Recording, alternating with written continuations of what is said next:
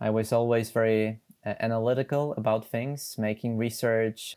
Without the research, we don't know what, which decision is the right one. But in many cases, you can just make the decision and see what happens. And it really speeds up the process and you do the things that you want to do instead of thinking about them and postponing the execution indefinitely.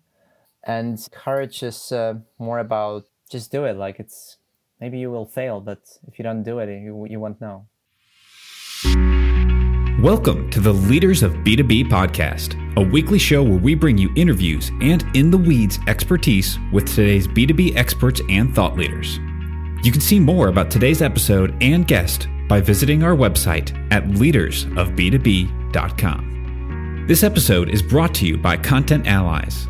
We help B2B companies launch revenue generating podcasts. We schedule interviews between you and your ideal prospects and strategic partners. You show up for engaging conversations, we handle everything else. Ready to build a podcast that grows your business in just one hour per week?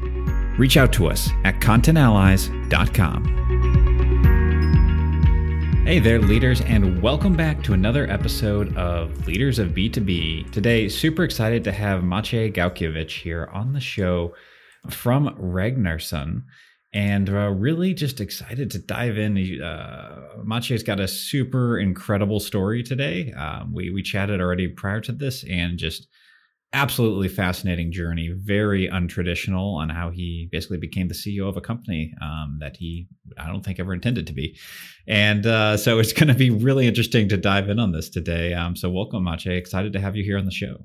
Thank you so much, Jake, for for having me. I'm happy to share all the experiences that I have, and uh, yeah, always so curious about the questions and how it will go.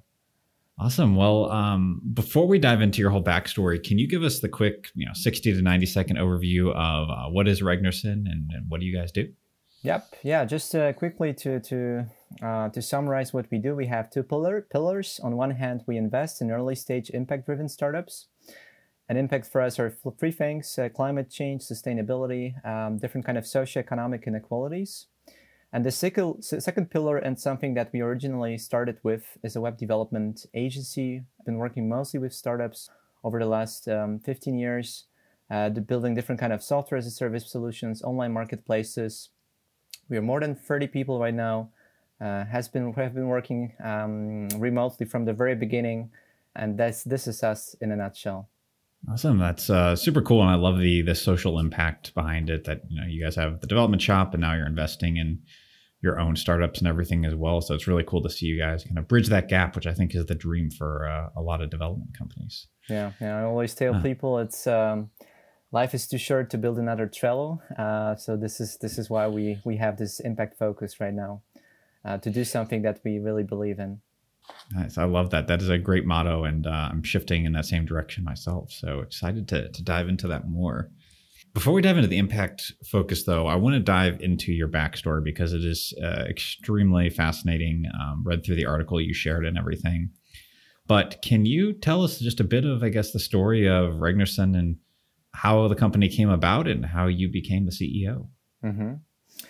Well, it's a it's a tough one in the sense of uh, there's a lot of different details I would like to cover, but uh, to make it reasonably short, the company was founded 15 years ago by Łukasz Piestrzeniewicz, and uh, he was closely collaborating with one of the VCs from Germany.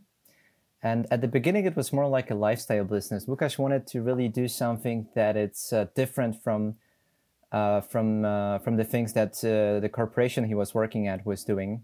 So it's not all, all, only about uh, the like the domain expertise, um, but also about how things are being done at a company. So he was he had a very strong drive to build a company that would create an environment that he would really, really like to would like to work in. And it was it has always been uh, an important aspect of the company always trying to to create a good environment that we really enjoy and other employees as well as enjoy. And um, yeah i think this environment really helped to nurture also me as one of the the team members. And a few years later uh, we had um, we had a crisis uh, crisis. And um, Łukasz was running the show alone, more than 30 people back then. only him and uh, no not everyone um, no no one else to, to help on the management side on the business side with sales recruitment marketing you name it. And we've we've seen that we saw that uh, things are not really going into the right direction so we don't have enough projects for for our team. Pipeline is dry the recruitment is is uh, it's not so easy. The competition is, is is getting stronger so we made an intervention, like you can imagine from American sitcoms, uh, when a bunch of friends make an intervention and they say, "Listen, you should stop drinking," or whatever the problem is. Uh, in our case, the intervention was about, "Listen, Łukasz, maybe you need some help because I mean you're just one person, you're not able to do everything. Maybe we can help you out. We are tech people, but uh, we're tech people, but uh, you know, happy to help on the business side. Just to, we really care about the company. So you know, if there's anything we could do, then." Let's do it. And this is when I uh, switched to sides, and um, from a from a system administrator, I become a, a let's say business person, uh, basically trying to to fix our sales pipeline with no clue whatsoever how to do so. And only after six months, so when I started, um, passed away, and it was uh, out of nowhere. He was 35 back then, if I'm not mistaken. It was brain uh, tumor it was cancer. He had an operation, but he didn't make it. He didn't make it. Like two days after or three, his body simply didn't uh, wake up. And we lost not only the leader of the company, but but a friend and someone who taught us like a lot of different things how to how to make your life better because he was always about well-being of the of the employees and not necessarily uh, just improving the company. So the, the people were always first. And yeah, I mean, before he, he passed away, um, there was a bunch of different shareholders at the company, and I was among them. So we took over and we started. We tried to to to push things forward. We tried to survive. The, the environment was super valuable to us, so we really wanted to fight for it.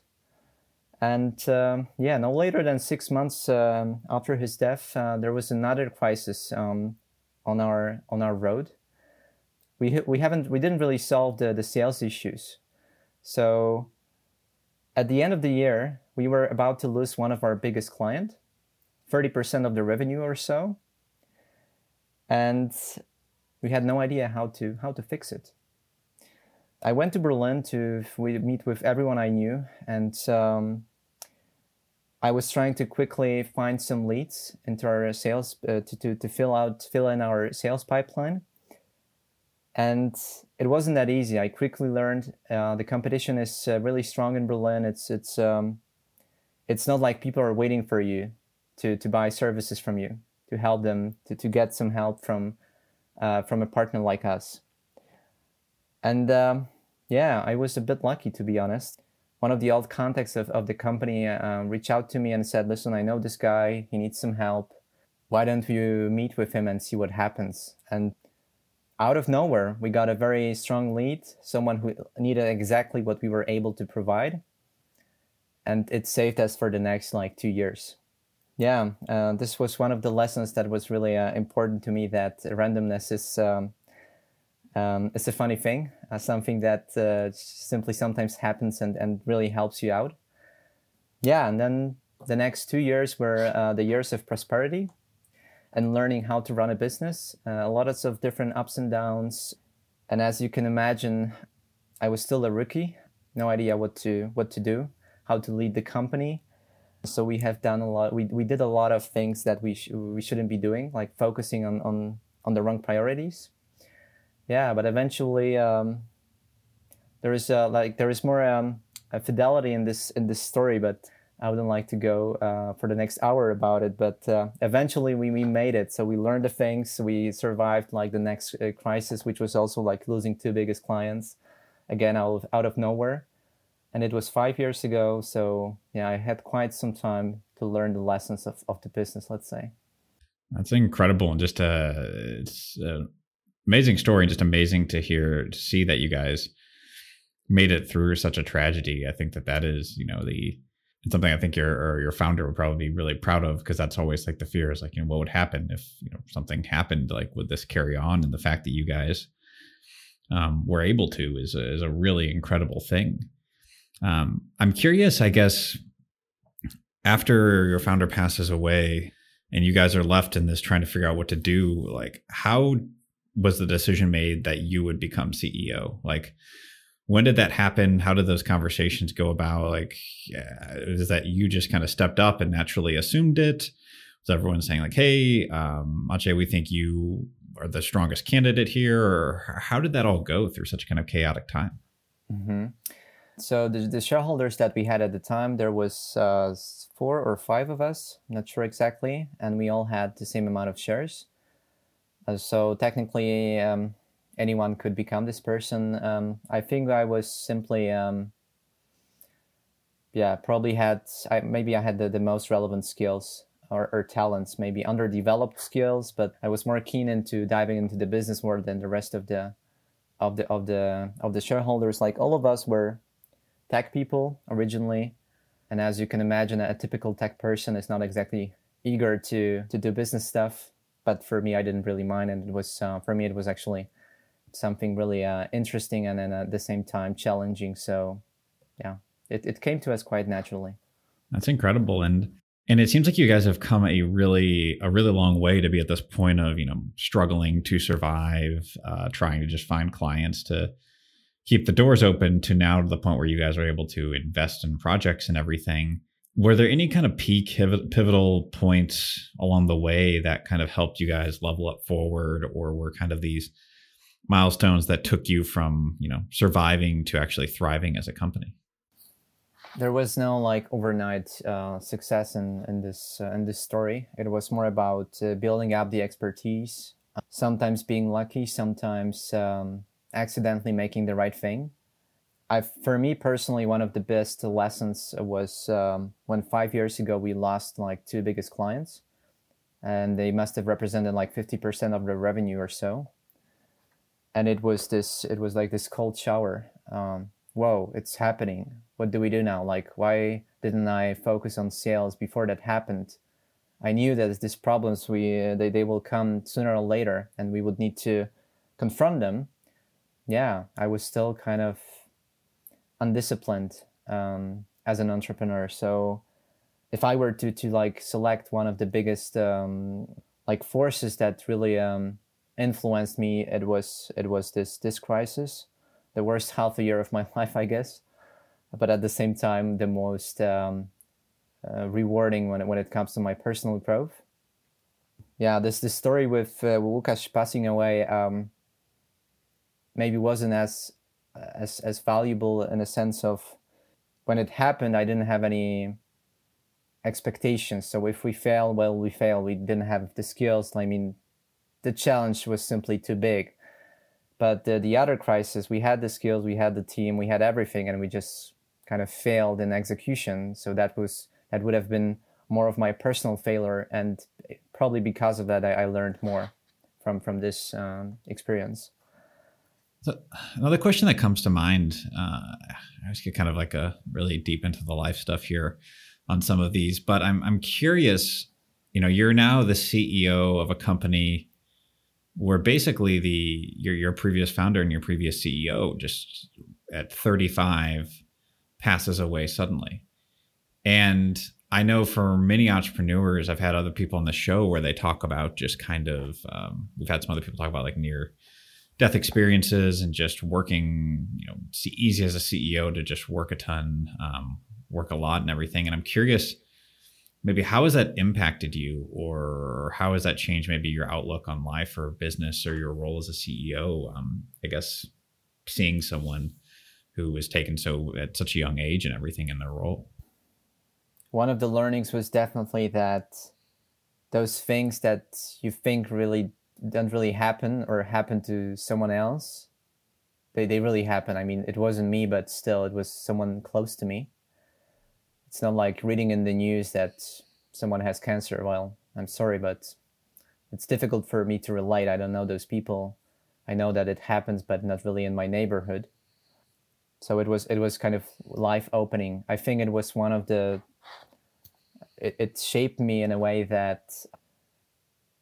When I think about my life, I know it's uh, it's fragile. It it may end up any time. I mean, I'm young and healthy as of now, but you never know. So it's easier for me to remember that every day is valuable and I need to like fully um, use it to my own for my own purposes. So okay, I mixed it up a bit. So I, I only said the, the other thing in, in the sense of uh, just keep uh, keep uh, living and um, enjoy your life instead of uh, waiting for something. Like I hate when people set their those goals and they say, "Okay, now when I'm rich uh, in five years, then I will do this and that." I'm more into it's a journey, and uh, let's enjoy the journey, and we'll see what happens in the long run if we reach those goals or not. But I don't, I don't expect them to happen only to be happy. Yeah, I love that. That's yeah, super insightful and just um, yeah, it's always interesting to hear people's perspectives that are close to something like this. Yeah, uh, so another area that I'm I'm very intrigued to to dive into on on that's I think very interesting about you guys is um, what I saw that you mentioned that you do. I believe uh, everyone sets their own salaries and it's all transparent. Uh, which again I thought was a very interesting approach and everything. And um, can you maybe dive first a bit more into how did that process come about? Was that partially due to the shift of, I guess, uh, was that before your founder passed or after, or when did this kind of all come into to play? Mm-hmm. Yeah, I, I, love this example, uh, and I know it's a bit uh, controversial, and at the beginning people have no clue what it means, but at least I, I have their attention to, to explain it. It happened, we introduced it after the, the second crisis, uh, crisis when we uh, lost uh, this 50% of revenue we went to the team. Uh, we had some layoffs, obviously. We, we weren't able to, and it didn't make sense to retain the, entire team. So we let go of one third of, of the people that we had, which was super painful, not only to, to the people, but um, also to the company itself. And uh, the people that left, we, we had a conversation about the future. We said, listen, guys, I mean, we have problems. We are losing money right now we won't make it like it only if I'm responsible and, and the rest of the, the shareholders, the, my, my business partners. We won't make it if, if everything is on us. So we really, really need to engage you as well, even in non-technical stuff to, to keep the company afloat. And um, yeah, one of the challenges we had at the time that was um, performance review. We had no process process for it, and when it comes to money, uh, you know, it's a, always a sensitive topic, and um, we needed a solution. So we had a conversation about introducing some process as usual. Uh, you have like you do it, I don't know, twice a year, maybe once a year. You have a list of criteria that people meet or not, and based on the subjective opinion of uh, of the supervisor, they get a raise uh, or not. So after the, the discussion, if if we want to do it, we came to the conclusion that it's um, it's based on a model which is always uh, flawed to some degree. There are subjective like inputs to the model, and um, some people may benefit from it because they a bit play the system. And we wanted to have something more, in a sense, more simple and more fair, at least fair to the people, so the to, to, to the employees, so they don't have to meet all those artificial criteria that that we came up with. Yeah, and uh, we read the book, uh, I think it was called Reinventing Organizations uh, by some French author. And uh, there was an example what uh, how one company did it. So it works, works pretty easy uh, in, in our case. Like we meet twice a year in person. People gather feedback from their peers. So they have like sessions in groups, like five groups a day and it, it takes the entire day to, to do this uh, to collect this feedback. And um, yeah once they collect feedback they just do whatever. They set their own rate and decide what what they think is fair. But in order to have it in place there are like two crucial factors. Like the the first one is people need to have a clue what's what's kind of the range what's what's fair in this in a broader sense. So they would need to know they need to know how much everyone is uh, everyone else is making, how well the company is doing, what the market offers. So before we introduced this this model, we actually had an open budget, so people could really see all those numbers. And since they were able to see them, they kind of got an opinion of how it actually looks like. Uh, we're always actively engaged in uh, in our recruitment, so they heard what the candidates were asking um, during the during different interviews. So basically, they they had a lot of context, financial context, to to make an edu- educated decision of what they are really worth. And the second uh, ingredient that it's necessary is um, kind of willingness of the of the board to make this leap of faith.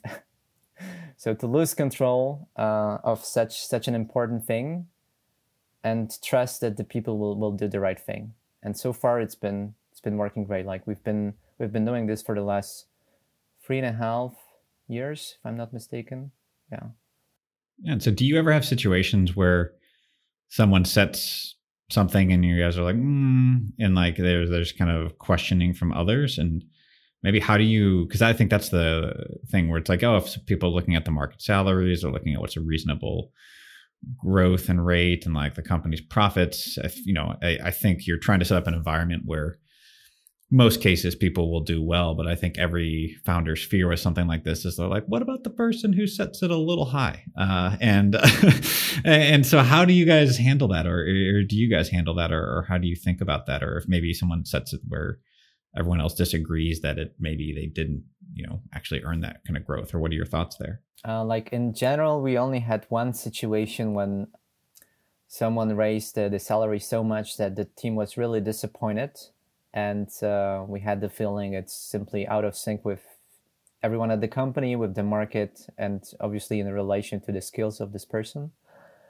So they um, spontaneously organized a meeting about it. It must have been like more than 10 people.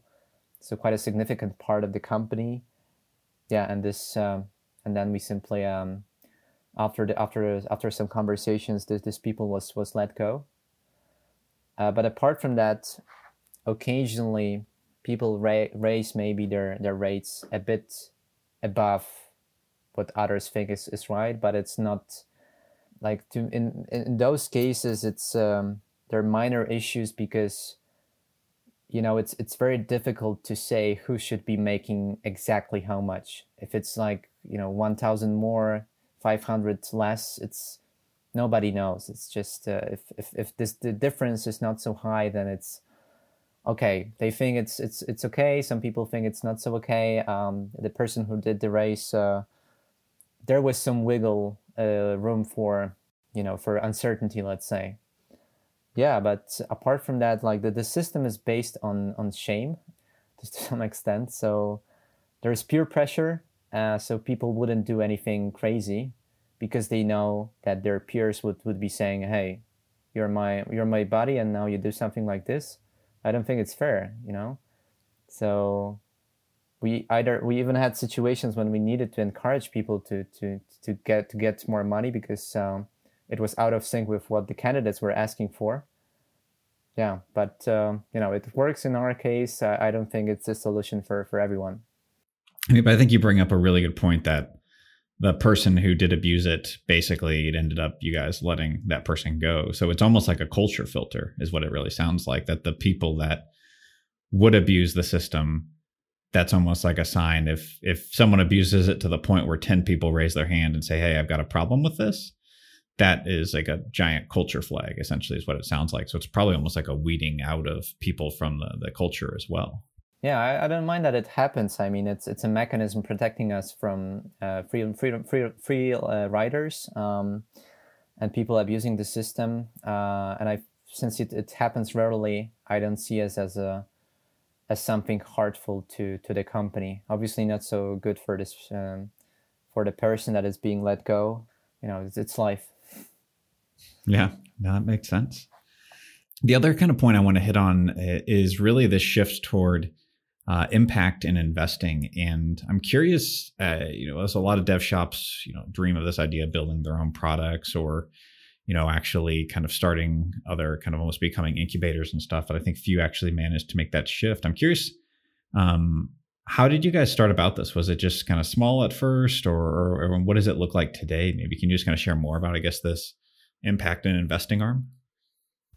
To give you like a broader perspective, we um, 11 years ago we we had our own startup. It was a sister company to to the agency that we have right now.